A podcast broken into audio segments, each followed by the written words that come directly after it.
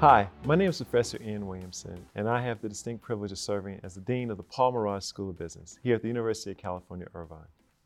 Welcome to another episode of the Dean's Thought Leaders Series. Today we have with us, I think the appropriate word would be a visionary entrepreneur. We have with us Marlo Brooke, who is the founder and chair of Avatar Partners, as well as the founder and CEO of Simple AR. These two firms are truly groundbreaking and in these firms, they provide a host of services in the spaces associated with heavy duty, industrial grade, augmented reality, mixed reality, spatial reality, and holographics for a wide variety of companies in industries such as aerospace, construction, defense, healthcare, and manufacturing, both across North America and abroad. What is really great about these two firms is that they are founded here in Orange County, right down the street from the University of California, Irvine.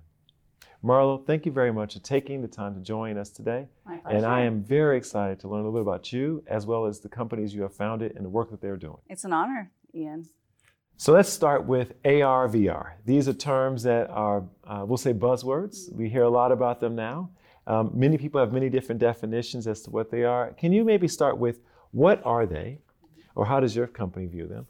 And then what is the impact that AR and VR is going to have you believe on business and society going forward? Okay, great questions. Um, so it's a subject I'm obviously very passionate about. Um, so definition wise, virtual reality has been around for 30 plus years and in, in, in, use in industry and into the Department of Defense. So virtual reality is where a user is completely abstracted from the physical world around them. They're, they're looking at a controlled environment. Think gaming, you know, you don't see what you're doing, you know, the world around you. Augmented reality is different in that it allows the user to stay in the physical world and see digital overlays of uh, um, on top of objects around them. So it really is kind of, in some way, an evolution of virtual reality. So the term mixed reality is really a combination of both virtual and augmented reality. So most of what we do these days in terms of the advanced things in technology is really mixed reality. It's a combination, Ian, of both augmented and virtual reality. So then collectively, you'll also hear the term extended reality. So, extended reality is really all things alternate reality. And that includes, so that another acronym for that is um, immersive reality. And that goes in, segues into metaverse and so forth. So, metaverse, this mm-hmm. is another very hot topic. Yes. Uh, I had a very intriguing conversation with my teenage son the other day. He was all about the metaverse. Yes. And I sat there like a clueless father. Okay, I don't know exactly what that is. Talk to me about that. Uh, obviously, this is something that many people see as sort of a, a next frontier mm-hmm. for the way in which technology will shape our lives. Yes. How is your organization involved in this? So, metaverse is so exciting. And it is all the buzz right now. Funny enough, we've been doing metaverse before it was called metaverse, and, and this is many years ago. So we we started really getting into industrial augmented reality and building it for the enterprise about eight years ago. Mm-hmm it really became enterprise ready. And at that point, we started doing collaboration, which then became known as metaverse. So it, the term metaverse today means that it's a person that's in an I say an imaginary environment or a virtualized environment, interacting with multiple virtual um, entities or avatars and performing functions. Maybe they're shopping, they're drinking beer virtually, or they're just doing virtual things. So in business, so our, my company builds augmented reality, mixed reality for business. Mm. So the business use case for metaverse is a little bit different than consumers because you know consumers are are doing a virtual experience for the enjoyment of it many times or as a shopping experience et cetera in business you you want to get something done right? So um, metaverse can support business but really in a in a way that we call it mixed metaverse so, mixed metaverse, similar to mixed reality, is where you're using a combination of the virtual digitized overlays, but you're in an augmented experience so that the, the employee, the worker, stays grounded in the physical world, but is still taking, um, you know, taking advantage of the benefits of virtualized information around them. Can you give me an example of a product or service you provide to a company like that? Mm-hmm. Oh, many things. Um, so, for example, um, we have a customer who um, needs to do engine repair uh, in the bowels of a ship. And they, first of all, they they see this humongous, you know, engine that needs to be repaired, and maybe the maybe the the employee doesn't know how to do that. So they can they can take a wearable device. They can even take an iPhone, something you might have in your pocket. These days, every single smartphone that's out there is AR enabled, MR enabled. Yeah, so it's very much ubiquitous technology. So in this case, um, the worker wants to be able to do a maintenance action, but but this maintenance task is expensive if it's done wrong. It could kill people. The the ship could, you know, sink. Um, it could be very very expensive. You know, hundreds of thousands of dollars to fix if they do it wrong. Uh, so we're talking about safety of life, cost, high cost. Also, it's very complex. So how long will it take the maintainer to to perform this? So we have we give them a wearable device with an augmented reality, mixed reality application on there. And on the job, while they're in the physical environment, they are guided through digital overlays on the augment through an augmented reality experience while they're actually performing the task which means that as a novice they don't even necessarily have to go through training to perform a task imagine that what if there's zero learning curve to extremely complicated tasks. Mm. And then, in addition, okay, let's say they get stuck. They need a little extra help, but the subject matter expert has COVID mm. and is across the country safely quarantining. Well, then that's where Mixed Metaverse comes in. So the technician can call up somebody who also has some type of a virtual environment or a PC, and that subject matter expert that's at home gets on the system and can actually see through the eyes of the technician through the AR wearable device. And the technician then can then annotate, no, go, you know, put go over here and look at this here and look over here. And they can do that through a guided three-dimensional virtualized instruction. And so they have they have the ability to better collaborate in a 3D experience on the job, you know, before the any error can occur so that it's done right the first time. We really have reached the stage of the, the Matrix and all the other various sci fi movies that, that were out there. We're there now. Ian, I'm telling you, mixed reality is going to absolutely transform the way that all of us do work and operate going forward. It's, it's going to transform education, mm-hmm. it's going to transform uh, people's careers. I mean, it's, it is literally the next it is as big as the internet was 25 and 30 years ago for businesses. Got it. So, what motivated you to found your two companies, Avatar and Simple AR? How did you get involved in this? So, okay, so one thing is I love my country. Mm. Another thing is I love business. And the third is that I love technology. So it's really, you know, it's a driving passion for me. And I think that there's a lot of people today who feel the same way because, I mean, we are raised on technology. Mm. Um, it's a huge enabler for us. It can be. And um, really, when you when you marry up the the need that businesses have for greater efficiencies, for safety of life, for um, reducing costs, for for reshoring, mm-hmm. You know, for maintaining equipment here, you know, in our country and for you know upskilling our employees. I mean really this is a game changer. This can can strengthen our economy can strengthen our people it can strengthen um, our industry. The whole industrial ecosystem is going to be massively affected by this. So were you always uh, what was your what was your pathway? Were you an engineering student? Were you what, what got you? How did it start so um, funny enough it was it was very much um, organic. I, I, was never expecting to be, you know, running engineering companies, software engineering companies. And I was um, very much interested in, in writing and liberal arts and kind of the fun subjects that are, you know, reading and literature and the things that I loved going to college for, exploring ideas and concepts. Um, and so it was I got a part-time job when I was in college, um, doing. Someone asked me to do marketing, and I'll build a website, and so I started getting into this, the you know, the World Wide Web and the internet, and I just absolutely fell in love with it. Yeah, I fell in love with technology. So I'm really a technophile yeah. at heart.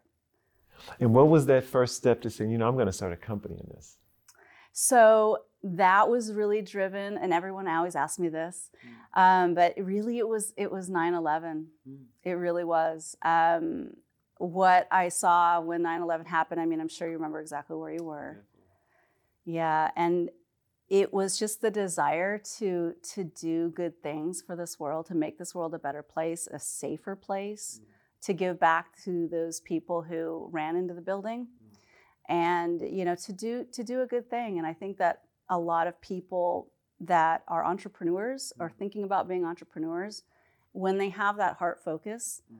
and the desire to do great and they also know something about technology i mean it's just a natural progression so i should note that you know it's not a lot of women who run ar vr companies mm-hmm.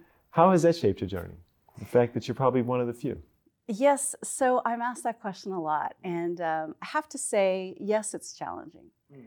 And I have to say that every single challenge, I'm so grateful for, mm. you know, and looking back. Not always did I say that.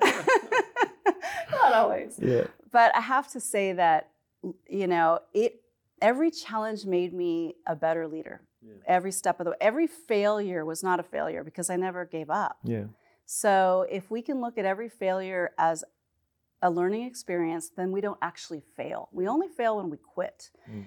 And so what I've found is that it's taught me to, to you know, the true, the true, um, I would say, telltale sign of a leader is that a leader, a great leader, can make other great leaders. Mm. So I have been able, and it's taken me many years to learn this, but I have been able to train my own team who has supported me in being a leader um, I have trained them to to lead the companies. So so now, I mean, I've been able to take much of a back seat. Um, my, the people that have been w- with me from anywhere between nine years and 19 years are, you know, largely running the company, and you know, I'm very proud of that. I'm very proud of them and what they've done. Did you feel a sense of tension oftentimes when I, I, I speak to successful entrepreneurs? there's a little bit of a tension in the sense that they they had the vision, they founded the organization, but they know for the organization to blossom, others have to take a part in it. And is that sort of period of time where you're sort of handing off your child to someone else to raise, or, or someone else to monitor. Or uh, did you feel that tension at all in your organization? And it sounds like you now have a team that you trust and you know you know can lead the organization, but was there ever moments of time when you kind of had to consciously think about stepping back or letting go of certain things? Constantly. Yeah. I mean, the biggest thing as an entrepreneurial, I mean, the definition of an entrepreneur is a control freak. so I am a self-confessed control freak. So it's a it's like a life journey to yeah. give up control. And it is there's nothing more liberating than giving up control. Mm. And so the way, yes, I've had to train myself and be trained. I, have taken a, a, number of great leadership trainings. Mm. Um, and I have found that, you know, you have to put steps in place, Ian. Yeah. Um, one, you know, one very common thing is KPIs or key performance indicators, key, per, key performance metrics, mm. holding people to standards, checking and verifying, and then guiding. Yeah. You know, and it's not always so easy and simple, and sometimes it's very painful. But um, if you have, if you if if you respect, you know, really the reason I'm successful is because I have great people supporting me. Mm. You know, I think that's a definition of leadership and actually power. Mm. You know, people think that power is, you know, what what is power? Mm. Power is a leader is only powerful because of other people. Mm. That is literally the only thing. So people support me. Mm. That's that's what power is. Without those people, I have nothing. Mm. And that's true, by the way, of all great leaders and all the things you're seeing in the world around, you know, that we're seeing in the world around us right now.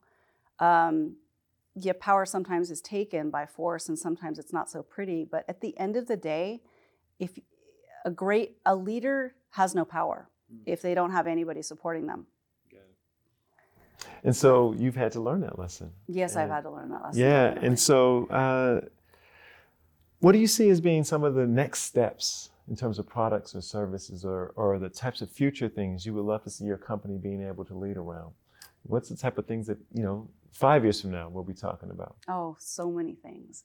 So, okay, so one of the one of the things that will absolutely happen in the next five years is that augmented reality will dominate will, will be the go the go-to technology in business. Mm. So virtual reality, as I mentioned, it's been around for a, a fair number of years and it's fairly stable. Mm. There are specific use cases where virtual reality is incredible. Mm. So one of them is in consumer all, all immersive environments such as gaming.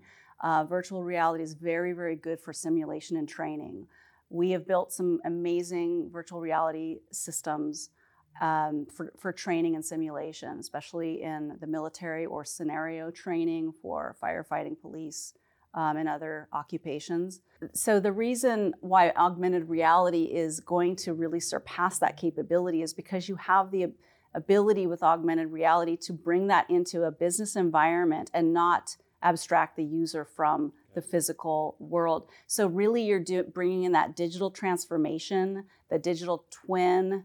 You've heard of Industry 4.0 probably. Mm-hmm. All of that stuff, augmented reality is the visualization of digital transformation. So, and as human beings, we're visual people. Yeah. That's how we learn, that's how we do. So, augmented reality is going to replace all training. It's going to replace like video training, text training. Particularly, we're seeing Ian in um, the more complex occupations, such as um, getting into anything dealing with physics. Mm. Or so, right now, for example, we're building a, a training system for students to better understand the concepts of ultrasonic and electrical current mm. physics and how that applies to um, evaluating aircraft uh, microscopic cracks that you might not see in aircraft. So, non destructive evaluation is what it's called. Um, these are very esoteric concepts that take years sometimes to learn and master, and generally our entire careers. You know, mm-hmm. that it takes many, many years to be an expert in these kinds of things. We're seeing a dramatic reduction in learning curve you know, for people that are, you know, just graduating and coming onto the, the job market. So, you know, you were talking about an enormous amount of upskilling and, and rapidly skilling people to, to be able to perform, you know, very complex functions. So every technology always has with it some moral or ethical consideration, yeah. um, unintended consequences, or any thoughts on that? Are there, are there thoughts around concerns or parameters or guidance that you think leaders should have about how they utilize this technology going forward? Yes. So I don't, I'm not one who thinks that technology is inherently good mm. or inherently bad. Mm. I believe it's the people and the intention behind it that drives what technology does. Yeah. Um, I do have some concerns, Ian. One is privacy. Mm. As we digitize everything, and we're in these virtual worlds, we've already seen issues there and impacts to students and to society that have been negative. So there's you know privacy concerns, and then also the policies around social media. Mm. Um, I am a mom. Mm. I have a 12 year old daughter and a nine year old boy. And I think about the impact. So I think about the impact that that we even just currently have today mm. with digitization of content and the the abundance of information that's available. Um, I think about, you know, so I, I, live in a neighborhood where there's a lot of children. Mm. And it's great. There's everything from babies to, you know, 18 years old plus. I mean, just tons and tons of children. And boys and girls and the interesting thing is that I don't see kids out on the streets playing mm. baseball, basketball, catch, running around, playing in the grass. Mm. And I wonder, you know, where are they? Mm. So maybe they're inside on the internet doing yeah. social media, gaming. So I truly hope that the future leaders think about the impact on technology and making sure that it doesn't abstract us from human connection and people. You know, because really, I'm not in the business of technology, I'm really in the business of empowering people. And I I do think about that as well. You know, or for example, you know, I'll, I'll go to lunch and see a table of people and no one's talking to each other. Mm. They're all on their cell phones. Yeah. And so, how is technology empowering greater connections, or is it not? And the only way, you know, as a business entrepreneur, the only way we ever have gotten anything done is by connecting with other people and understanding what the need is and providing solutions. And that's all about connection between human beings. I mean, people run businesses, people run organizations, people run this world. Mm. So I, I, I, truly do think that we need to look at technology as a, from a perspective of not replacing the human connection, not having a phone be the replacement. That's an interesting tension, right? Because you have virtual reality and augmented reality, which are designed to replicate that interaction.